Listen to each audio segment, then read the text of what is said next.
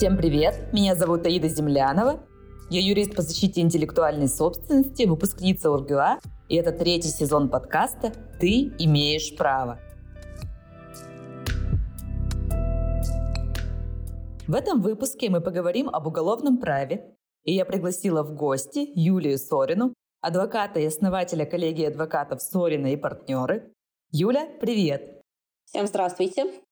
Основные темы, которые я хочу затронуть в выпуске, это какие права и обязанности есть у человека в случае задержания. Давай представим ситуацию, что я не юрист, и ко мне стучатся в дверь. Если это правоохранительные органы, какие мои действия? Имеет ли право человек не говорить пароль от телефонов и компьютера? А что могут делать мои родственники? Как вести себя на допросе? Что можно говорить, а что нельзя? Значит, когда к вам стучатся в дверь, вы должны, безусловно, выяснить цель визита, обязательно потребовать от сотрудников представиться, показать удостоверение. Если у вас есть какие-то сомнения в том, что это действительно сотрудники правоохранительных органов, пожалуйста, звоните на горячую линию ОМВД, выясняйте, работают ли такие сотрудники. Но это я сейчас описала идеальную ситуацию в стране и мире. Как мы понимаем, право применения в России очень далеко от каких-то идеальных ситуаций. Если к вам стучаться, то, скорее всего, вы будете лежать уже лицом в пол, и позвонить вам уже кому-то не очень получится. Поэтому, друзья мои, мы же все прекрасно понимаем, что если вы занимаетесь той деятельностью, которая не совсем в ладах с действующим законом, а в нынешних российских реалиях не так сложно заниматься деятельностью, которая не в ладах с законом, тем более с учетом того, как Уголовный кодекс у нас меняется каждый божий день. За все время моей почти 15-летней практики Уголовный кодекс так не переписывался, как он переписался, начиная с 21 сентября. Но представим, что вы занимаетесь какой-то деятельностью, которая, скажем так, общеуголовно запрещена. Мошенничество, обнал, какие-то прям совсем неприятные составы преступлений, разбой, грабежи. Я уверена, что все у нас люди приличные, но тем не менее всякое в жизни случается. Поэтому я вам рекомендую все-таки иметь контакты адвоката и заключить с ним какое-то предварительное соглашение. Да? Одно дело, вы там человека сбили на пешеходном переходе в рамках ДТП, там у вас будет время и обратиться к адвокату и решить какие-то вопросы. Когда вы понимаете, что вы, например, честный чиновник, который построил себе три виллы в Испании, то рано или поздно к вам прийти могут. И, как показывает практика, приходят, как правило, по утрам и увозят. В моей практике было так, что увозили мать, а у нее дома оставался 10-летний ребенок. Это вообще никого не волновало правоохранительных органов, но к ее великому счастью у нее уже было со мной заключено соглашение, и всеми правдами и неправдами мы ее разыскали. Но на это ушло полдня. Поэтому, конечно, мой совет – имейте контакты адвоката, с которым хотя бы смогут связаться ваши родственники. Либо если вас задерживают, мы сейчас дальше разберем, что значит у нас задержание с точки зрения закона и что значит фактическое задержание. Если вас задерживают, то есть вас ограничивают в вашей свободе, тут два варианта. Могут сразу же проводить обыск. Имейте в виду, что на обыске имеет право присутствовать адвокат. На сегодняшний момент обыск допустимо проводить как в присутствии понятых, так и под видеосъемку. Поэтому каким образом это проводится, решают уже сотрудники полиции. Очень вам советую ходить как тень за сотрудниками полиции. Если, конечно, мы не возвращаясь назад, вы не лежите лицом в пол в этот момент. Если вы проживаете не один, пусть ваши родственники как тень ходят за сотрудниками полиции, чтобы смотреть, что у вас изъято то, что действительно вы храните, а не то, что совершенно случайно сотрудники выложили из своих карманов, потом вписали это в протокол как изъятое у вас. Если мы говорим об изъятии документации, смотрите, пишите замечания в протоколы, потому что после каждого процессуального действия, после каждого следственного действия составляется протокол. Например, протокол обыска, в котором указывается, что у вас изъято в ходе обыска, либо ничего не изъято. Внимательно проверяйте. Если изымается документация, не поленитесь. Перепишите постранично, какая документация изъята, чтобы не было, что у вас изъято 7 синих папок, в которых документация хранится на 500 листах. Это надо делать, во-первых, чтобы потом в ходе уголовного дела совершенно случайно не нашлись там документы от ИГИЛ, например, организации, запрещенной в России, а вы знать не знаете, что это за организация. Это первый момент. А второй момент, что вы можете все-таки так случиться оказаться добросовестным лицом, например, дальше пойти не обвиняемым, а свидетелем по делу. Поверьте, самое худшее, что может быть в работе адвоката, это жаловаться на изъятие документации, пытаться ее возвращать. Это так называемые жалобы в порядке 125 статьи Уголовно-процессуального кодекса. И мы всегда упираемся в тот момент, что мы из протокола не можем установить, что конкретно изъято. И, соответственно, если мы не можем идентифицировать каждый документ, мы не можем его в судебном порядке вернуть себе. И, как показывает практика, 90% вот этой документации, которая изъята, она там и оседает. Что сразу вам хочу сказать. Если вы занимаетесь бизнесом, соответственно, вы ведете бухгалтерию. На сегодняшний момент бухгалтерия позволяет не считать на счетах и не записывать в черной тетрадке свою бухгалтерию. Есть так называемая облачная бухгалтерия, которая ведется удаленно на серверах. Всегда может быть, что когда к вам приходят оперативные сотрудники, сервер может отключиться. Так ведь тоже может быть. Не оказывая, скажем, какое-то противодействие сотрудникам правоохранительных органов, потому что имейте в виду, когда вы в статусе подозреваемого, обвиняемого, у вас огромный круг прав. Может быть, они не всегда хорошо используются в России, но у вас он действительно огромен. На территории СНГ это, наверное, самый обширный перечень прав, которые есть у подозреваемого, обвиняемого. С реализацией там похуже. А вот если к вам приходят в статусе свидетеля и изымают эту организацию, там у вас прав никаких нет, там есть одни обязанности. Поэтому вы, как свидетель, обязаны будете выдать добровольно и предъявить то, что у вас запрашивают сотрудники правоохранительных органов. В такой ситуации, не противодействуя сотруднику правоохранительных органов, вы добросовестно нажимаете, например, на значок 1С бухгалтерия, и она, совершенно случайно не работает. Есть в этом ваша вина? Нет в этом вашей вины. Вы и не оказали противодействия сотрудникам правоохранительных органов, не навлекли на себя некие негативные последствия, которые предусмотрены. Ну вот так вот случилось. На нет и суда нет, что называется. Если же вы в статусе находитесь подозреваемого, обвиняемого, закон не обязывает вас ничего сообщать и ничего выдавать. Это статья 51 Конституции, которая говорит о том, что лицо не обязано свидетельствовать против себя и своих близких. Конечно, наши отдельные одаренные сотрудники правоохранительных органов считают, что это распространяется только на возможность не давать показания, но это не так. К счастью, Конституционный суд, когда он еще у нас хорошо работал и принимал нормальные толкования, он полностью указал, что статья 51 Конституции распространяется на все действия, в которых подозреваемый, обвиняемый может участвовать, может не участвовать.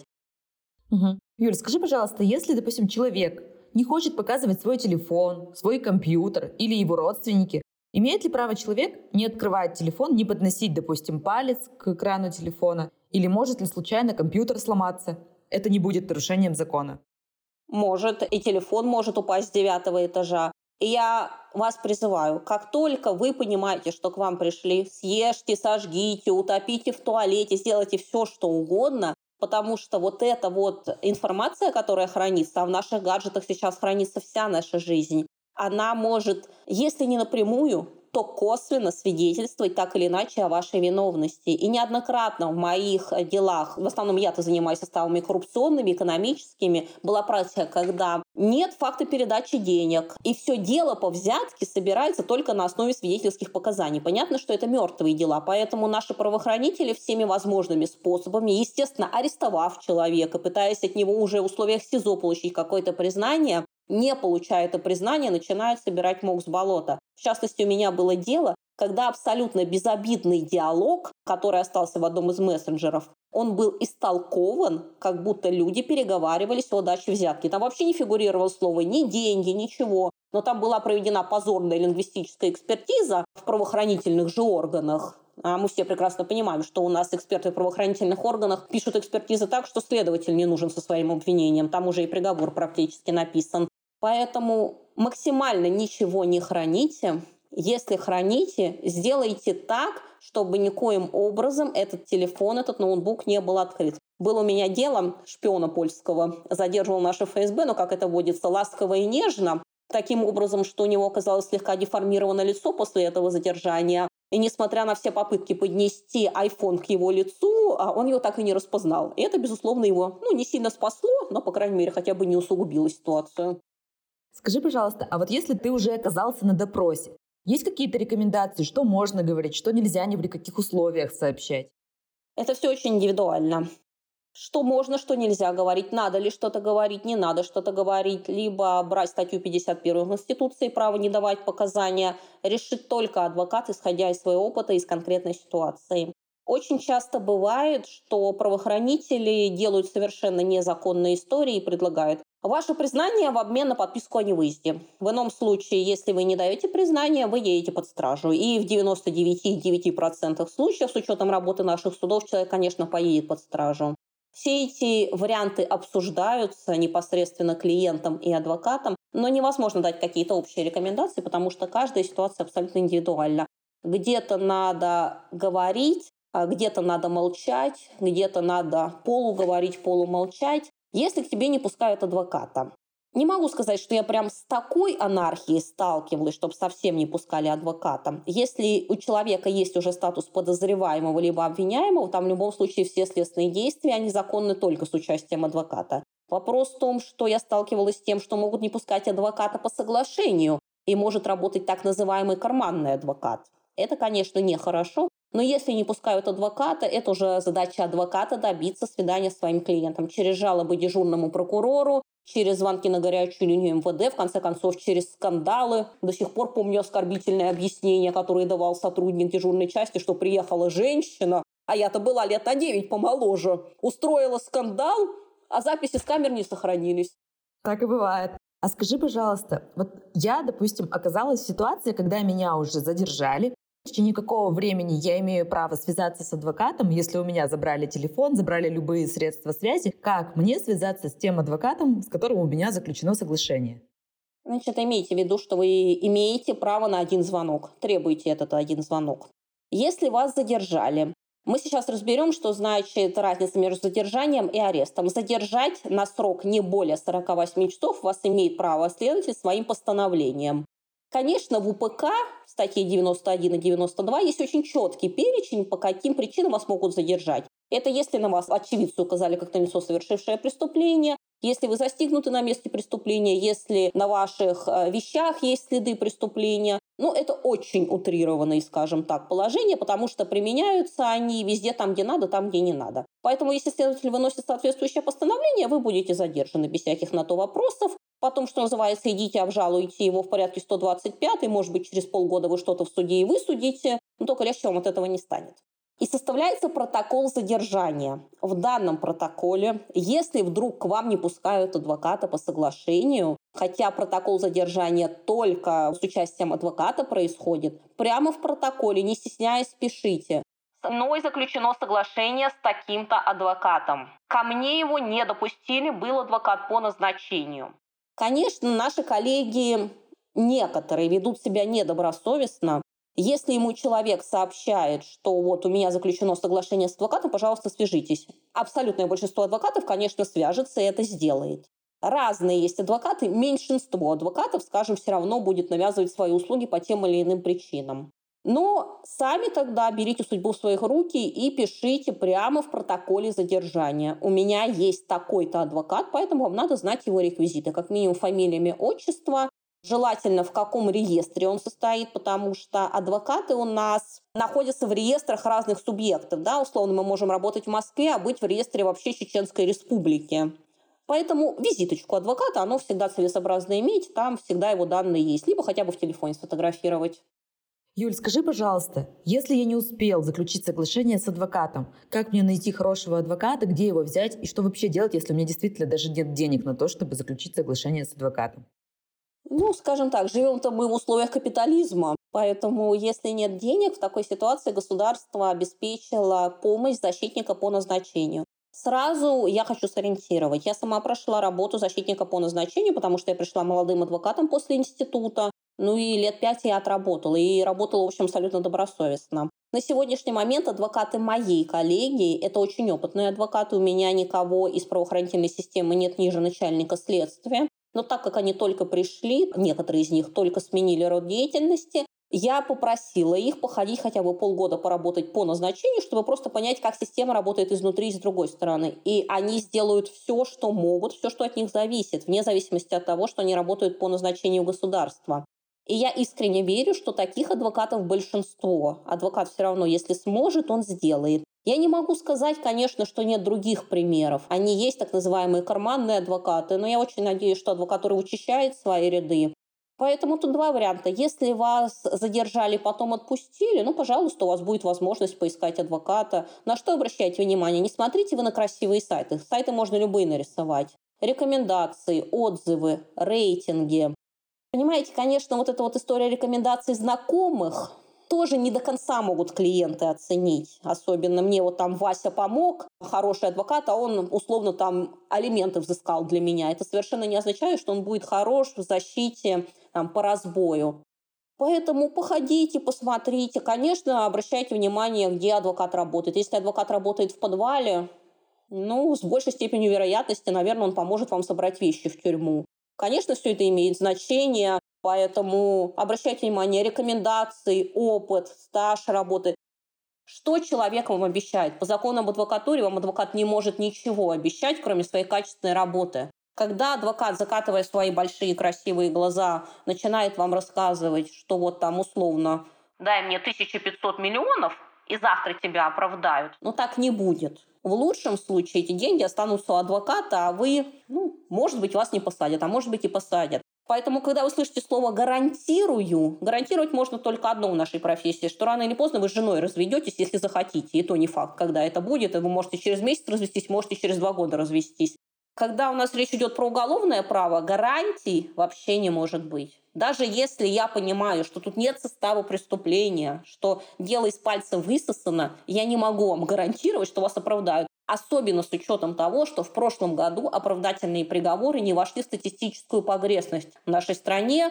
Да, у нас есть прекращенные дела наследствия, у нас есть похороненные дела, у нас есть переквалификация, у нас есть, может быть, вместо 12 лет дали 3 года, и мы тоже считаем это успехом. Но как только слово «гарантия», забудьте. Если вы будете искать того, кто договорится в ваших интересах, и с вас потребуют за это очень много денег, это тоже ваш выбор. Но у меня есть достаточное количество подзащитных моих коллег по России, которые обещали, что завтра мы все решим, тоже мне надо условно 1 000 000 судье, 1 000 000 прокурору, 1 000 000 следователю. Мне тебя ничего не надо, мне несчастные 100 000 рублей, и я буду работать за тебя, это все им. Но уж прекрасно понимаете, у кого все это останется. Поэтому забудьте эти истории договоренности. На сегодняшний момент, как только дело возбуждается, сразу выставляются статистические карточки, так называемые, выставляются на уровне следствия, выставляются на уровне прокуратуры. Особенно если мы говорим про стражное дело, это еще проходит СИЗО. Поэтому слишком со многими надо договориться для того, чтобы дело прекратилось. Если есть у вас связи на уровне администрации президента, может быть, это и прокатит, если у вас есть очень много денег. С большей степенью вероятности, в 99% случаев, это в лучшем случае адвокат совершает мошенничество, эти деньги остаются у него. В худшем случае вы пойдете как взяткодатель, адвокат пойдет как посредник во взятке, судья пойдет как взяткополучатель. Сядут все. Плюс к тому составу, что у вас еще есть. А что делать, если ты столкнулся с несправедливостью, с насилием? И как-то можно себя защитить в таких ситуациях? Давайте так, как я говорю своим клиентам, да и ты, наверное, тоже, но тебе проще, потому что все-таки работаешь с экономикой в рамках гражданского права. Там-то справедливость, она случается иногда. В рамках уголовного права понятие справедливости у каждого свое. Как оценить справедливость? Когда у потерпевшего украли все его заработанные трудовым потом 50 миллионов, а обвиняемый получил условно, справедливо для обвиняемого, наверное, да, для потерпевшего не очень. Когда наоборот происходит. Конечно, уголовное право – это единственный кодекс в нашей стране, где есть понятие принципа справедливости и соразмерности. Но, опять же, справедливость, она у каждого своя. Я считаю, что справедливо, чтобы я жила на Мальдивах, и мне просто платили за то, что я есть. Но не все так считают, к сожалению. Если вы столкнулись с насилием, это серьезная тема, конечно.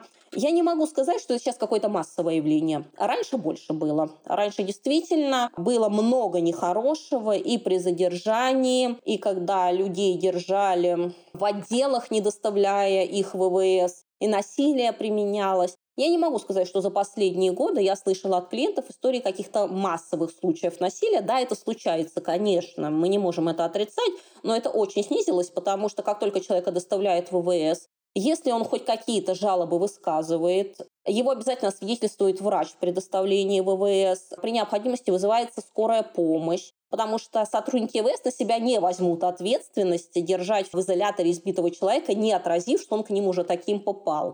Если вас действительно к вам применили силу и вас доставляют после этого в ВВС, обязательно просите врача. Но он в любом случае и так придет. Врач и так вас освидетельствует. Обязательно проследите, чтобы все были записи в журнале учета задержанных сделаны, в каком состоянии вы приехали, что у вас ссадины. Если вам действительно плохо, требуйте вызова скорой помощи. Если мы не говорим о каком-то уже, безусловно, там безумно резонансном политическом деле, где никакие законы не действуют, но в абсолютном большинстве случаев, если мы говорим про общеуголовные составы, которых большинство, конечно, в такой ситуации вам вызовут и скорую помощь. Потом, конечно, мы будем писать жалобы и в Следственный комитет на действия сотрудников полиции. Кстати, иногда вот такая вот история, она позволяет, условно сторговаться. Например, мы делаем предложение, от которого нельзя отказаться. Смотрите, вот у нас есть метасвидетельствование в отношении сотрудников, точнее, не в отношении сотрудников, а в отношении себя, что есть следы, есть документ о том, что лицо было задержано. А у вас есть вот такие-то статьи. Давайте как-то нам поменьше, чтобы мы забыли, что вы нам телесные повреждения причинили. Так иногда работает. Конечно, это не всегда. Если же вдруг вас избили, например, при так называемом агрессивном задержании, но вас не задерживали по 91-й, вас отпустили, не теряйте времени в любое время дня и ночи. Конечно, если мы не говорим о какой-то деревне глухой, но даже в таком городе, как Смоленск, если, естественно, мы не говорим про Москву, у нас все равно есть и круглосуточные травмпункты, и частные центры. Поэтому не поленитесь, съездите сначала в одно место, чтобы зафиксировали ваши побои. Еще лучше съездите в нормальную частную какой-то центр, где очень подробно опишут состояние вашего здоровья. Это либо будет предмет для доследственной проверки в отношении сотрудников полиции, либо, что более ценно, это будет какой-то предмет для торга, условного торга, конечно. Мы сейчас должны понимать, что в рамках закона торга с сотрудниками полиции, когда там уже становится вопрос либо о возбуждении уголовного дела, либо, может быть, о квалификации уголовного дела. Справедливости, в принципе, в мире немного, но свои права защищать можно и нужно. Есть, конечно, случаи возбуждения уголовных дел в отношении сотрудников полиции за превышение полномочий, за нанесение физических каких-то повреждений. Все это есть, и приговоры, есть и реальные сроки, есть, все есть.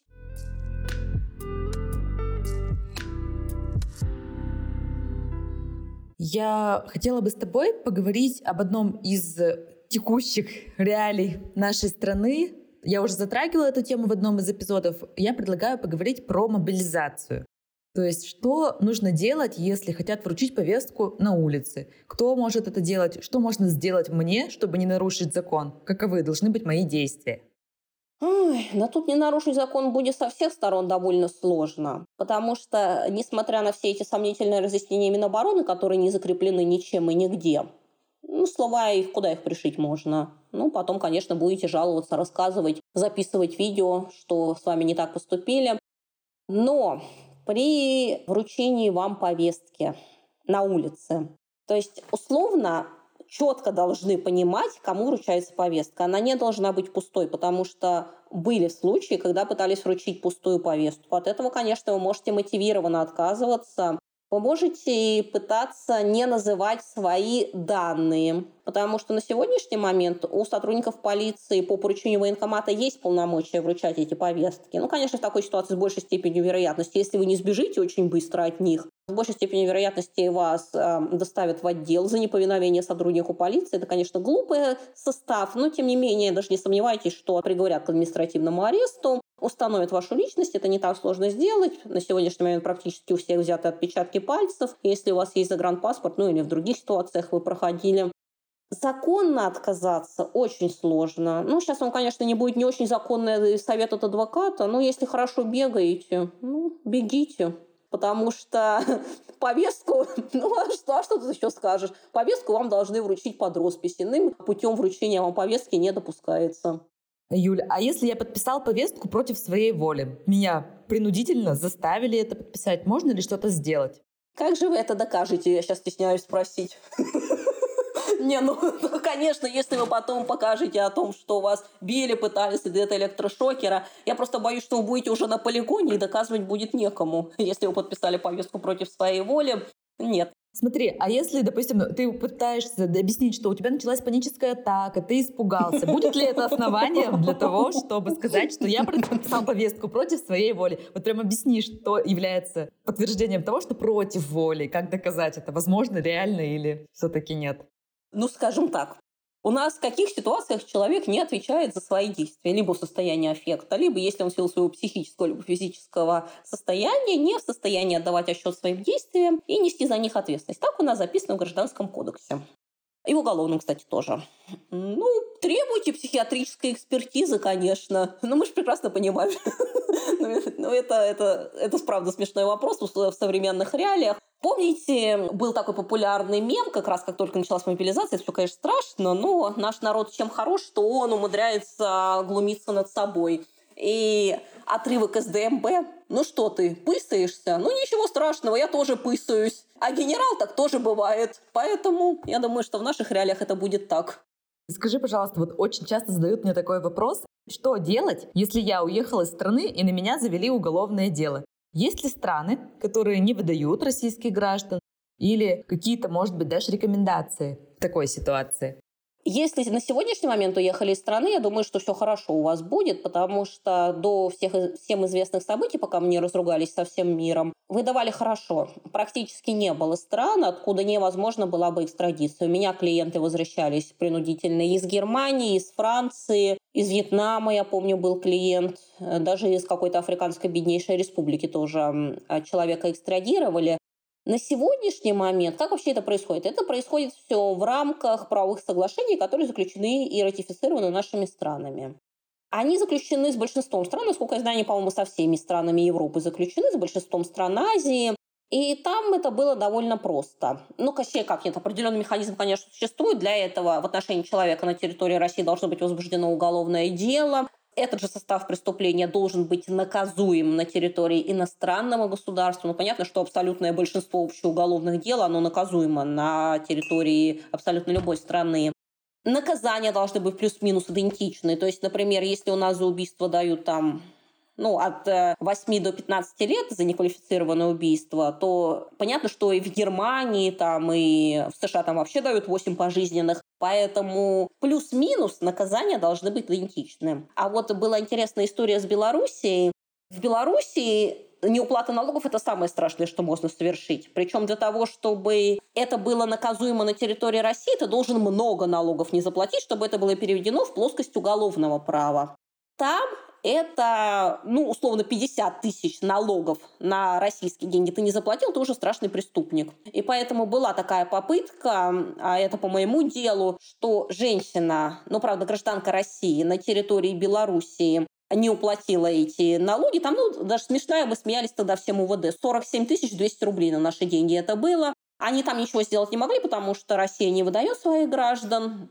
Соответственно, кинули сюда, чтобы по месту ее нахождения расследовалось уголовное дело. Тут посмеялись и прекратили, потому что в Российской Федерации это не состав преступления. Но если мы говорим про состав преступления, соответственно, в рамках правовой помощи наше государство направляет запрос на территорию иностранного государства, где обнаруживается лицо, с просьбой его задержать и экстрадировать.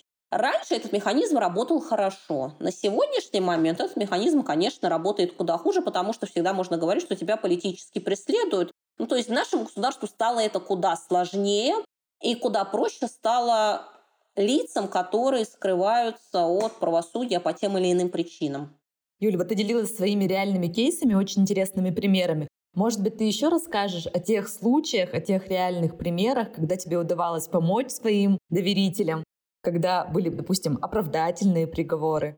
Опять же, мы возвращаемся к тому, что оправдательных приговоров в нашей стране не так много, и с каждым годом их становится все меньше. Если еще лет 5 назад мы могли говорить о том, что раз в год выстреливает оправдательный приговор, то последние 5-6 лет, конечно, этого нет, не потому что я, например, стала хуже работать, а потому что такая история. Но по сей день я очень довольна тем приговором, который был. Это был очень сложный приговор. У нас же как в стране происходит? Палочная система сгубит. Вот правда, губит абсолютно. Потому что сейчас, конечно, не касаясь моего дела, но доходило до того, что перед сотрудниками розыска стояла задача выявить условно в квартал 10 бесхозных трупов без документов. Так чем они занимались? Они изымали документы у этих трупов, опознавали их как бесхозными, а потом опознавали. Ну, в общем, статистика-то исполнена.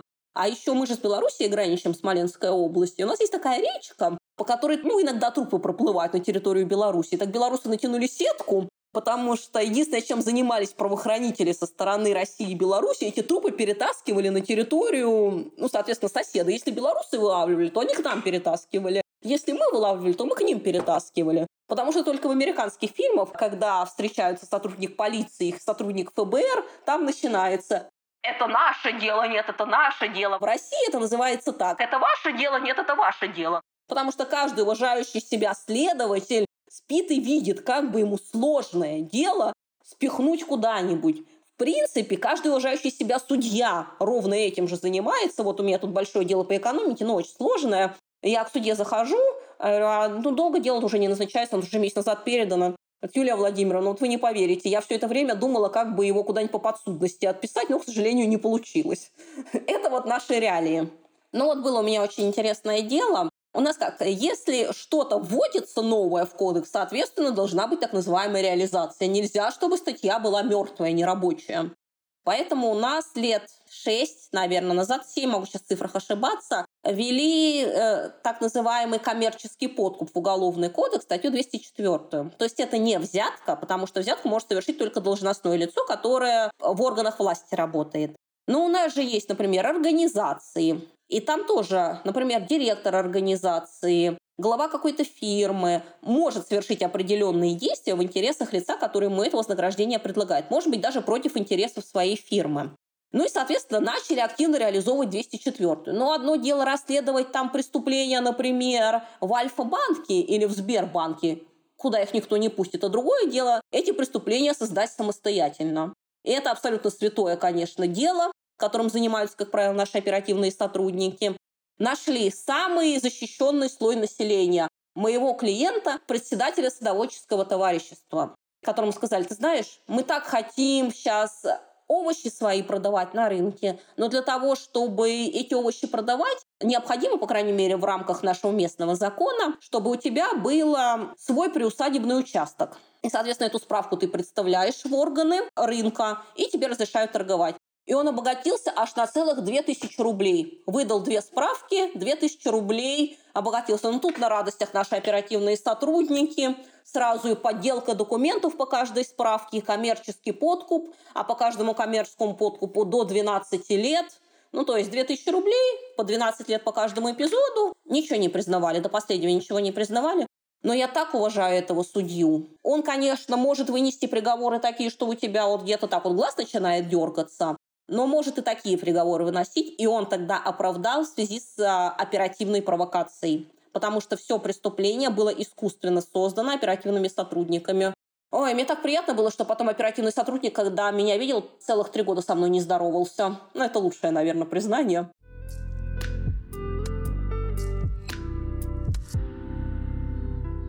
Скажи, пожалуйста, ты можешь дать какой-то чек-лист действий, условно говоря, 1, 2, 3, о том, как себя защитить, что стоит делать, если уже тебе точно грозит уголовная ответственность, и ты являешься, допустим, подозреваемым или обвиняемым. Или ты еще даже не знаешь, но предполагаешь, что, возможно, тебе грозят такие действия, такая ответственность. Во-первых, как я и сказала, это, безусловно, проработать с адвокатом свою позицию. Есть некоторые клиенты, это меня просто вгоняет в какое-то безумие. Вы заключили уже соглашение с адвокатом. Я всегда четко инструктирую. Вы заключили соглашение с адвокатом. У вас есть мой номер, номер моих коллег. Пожалуйста, как только вас вызывают сотрудники правоохранительных органов, не ходите к ним один. На сегодняшний момент вы имеете право на абсолютно на любой стадии, в любом статусе пользоваться помощью адвоката. Свидетель, подозреваемый, обвиняемый, да кто угодно. Следователи возмущаются, что работать стало невозможно, у обвиняемого 2 адвоката, у потерпевшего 3, каждый свидетель со своим адвокатом, все дверь ногой открывать, не то что в хорошие старые времена, когда адвокатов вообще на следствие не пускали. Это, кстати, не так давно закончилось в нашей стране, что адвокатов допускали только в суд. И я иногда, к счастью, все реже сталкиваюсь с тем, что мне звонит клиент и говорит: вы знаете, Юлия Владимировна, я сходил к оперативному сотруднику, побеседовал. Я говорю: это в каком смысле вы сходили, побеседовали? По-человечески прийти с ним поговорить. Так вот, запомните, беседовать можно с оперативным сотрудником, хотя с ним лучше вообще не беседовать. С девушкой лучше красивой на свидание пригласите в хороший ресторан, там побеседуйте. С оперативным сотрудником, как и с любым другим сотрудником правоохранительных органов, надо беседовать только под протокол и желательно только в присутствии адвоката, потому что все, что вы скажете, без адвоката, потому что в рамках доследственной проверки закон не обязывает адвоката работать. Но, да, может быть, формально это не доказательство, но вы имеете в виду, все соберут красиво и все используют против вас. Чистите, очень чистите все свои связи, все свои мессенджеры. Имейте в виду, что в отношении вас может вестись прослушка телефонных переговоров, за вами может вестись наружное наблюдение. Я никогда не забуду, было у меня дело такое очень интересное по взятке. Собралось оно только благодаря двум лицам, которые якобы давали взятку моему клиенту. Они были гражданские супруги, так скажем, официально не в браке, но жили вместе. Будем считать, что муж и жена.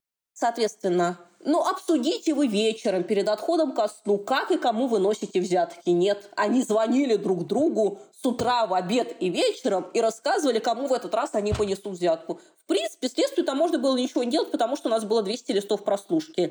Поэтому, друзья мои, так не надо. Минимизируйте.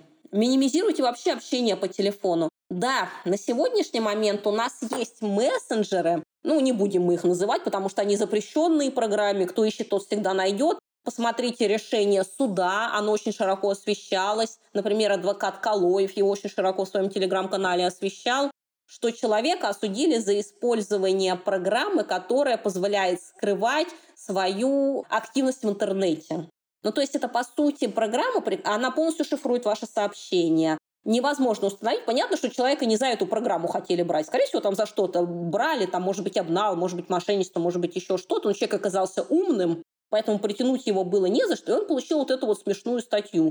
Лучше так, чем сесть там на очень много лет. По документам я вам очень советую, особенно если вы руководитель бизнеса, очень часто задача наших правоохранительных органов, к моему великому сожалению, сейчас очень стало модно решать свои бизнес-вопросы через правоохранительные органы. И, соответственно, по той или иной причине правоохранительные органы приходят с обыском.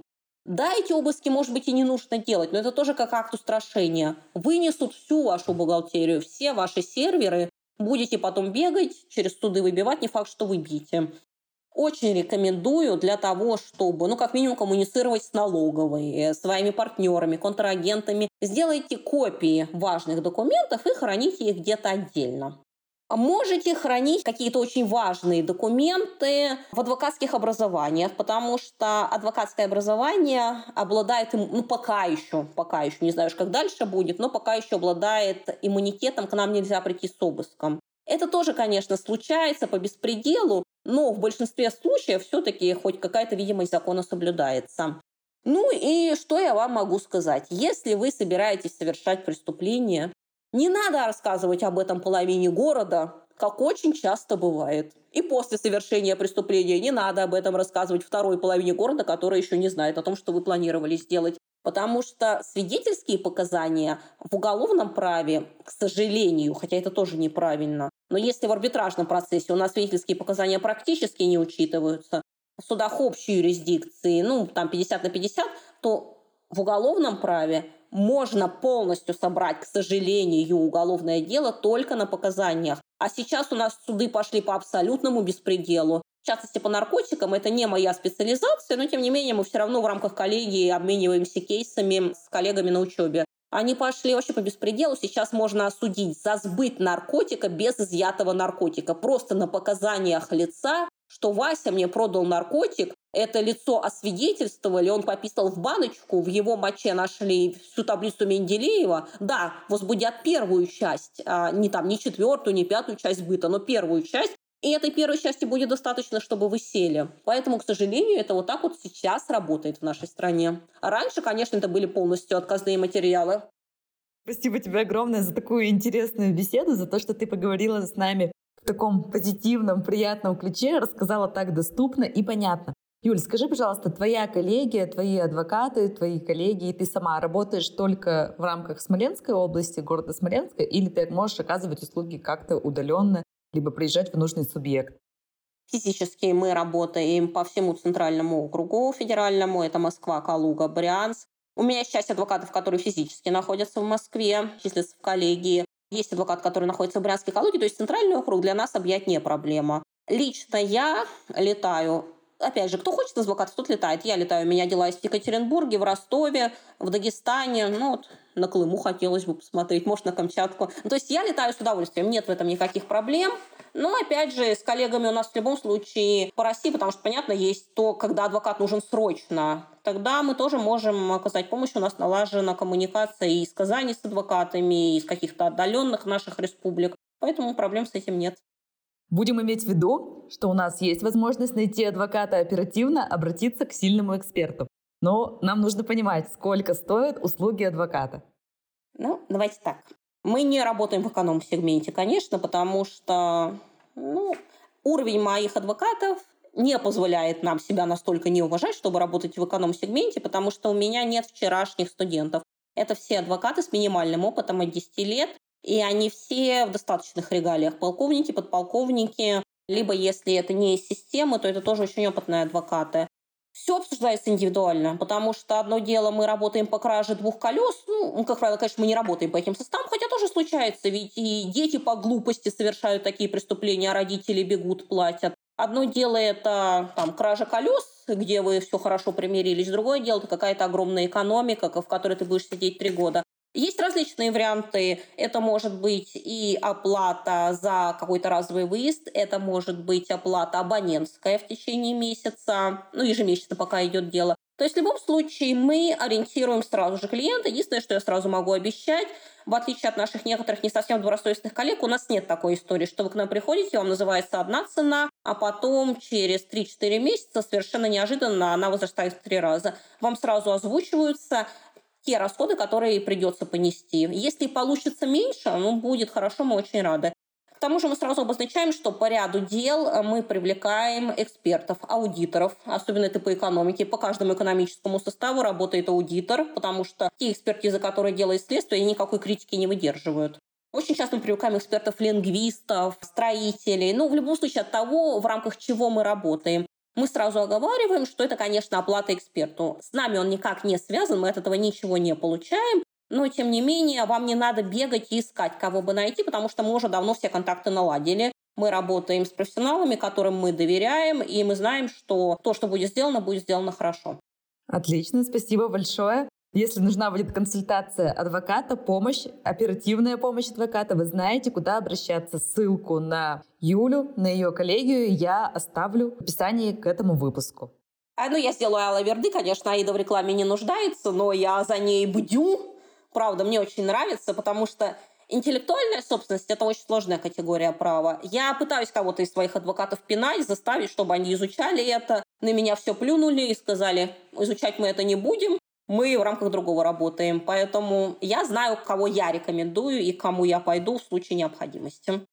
Очень приятно, спасибо тебе огромное за эту беседу. Надеюсь, что мы еще обязательно увидимся, попрощаемся с нашими слушателями. Всем хороших и спокойных, самое главное. И чтобы вы с сотрудниками полиции сталкивались только когда он вас тормозит проверить документы и подарить цветочек на 8 марта. Хотя мне не подарили в этом году. А документы проверили. Я говорю, что мне цветок будете дарить? Насмотрелись телевизора, документы давайте. Чтобы у всех было именно такое настроение при встрече с сотрудниками правоохранительных органов. Поэтому рекомендую подписываться на мой подкаст, на Apple Podcast, Castbox, Google Podcast и Яндекс.Музыки. Не забывайте оставлять комментарии и ставить звезды подкасту. Записывайтесь на индивидуальные консультации. И если вы хотите стать партнером подкаста, в описании будет электронная почта, по которой можно с нами связаться.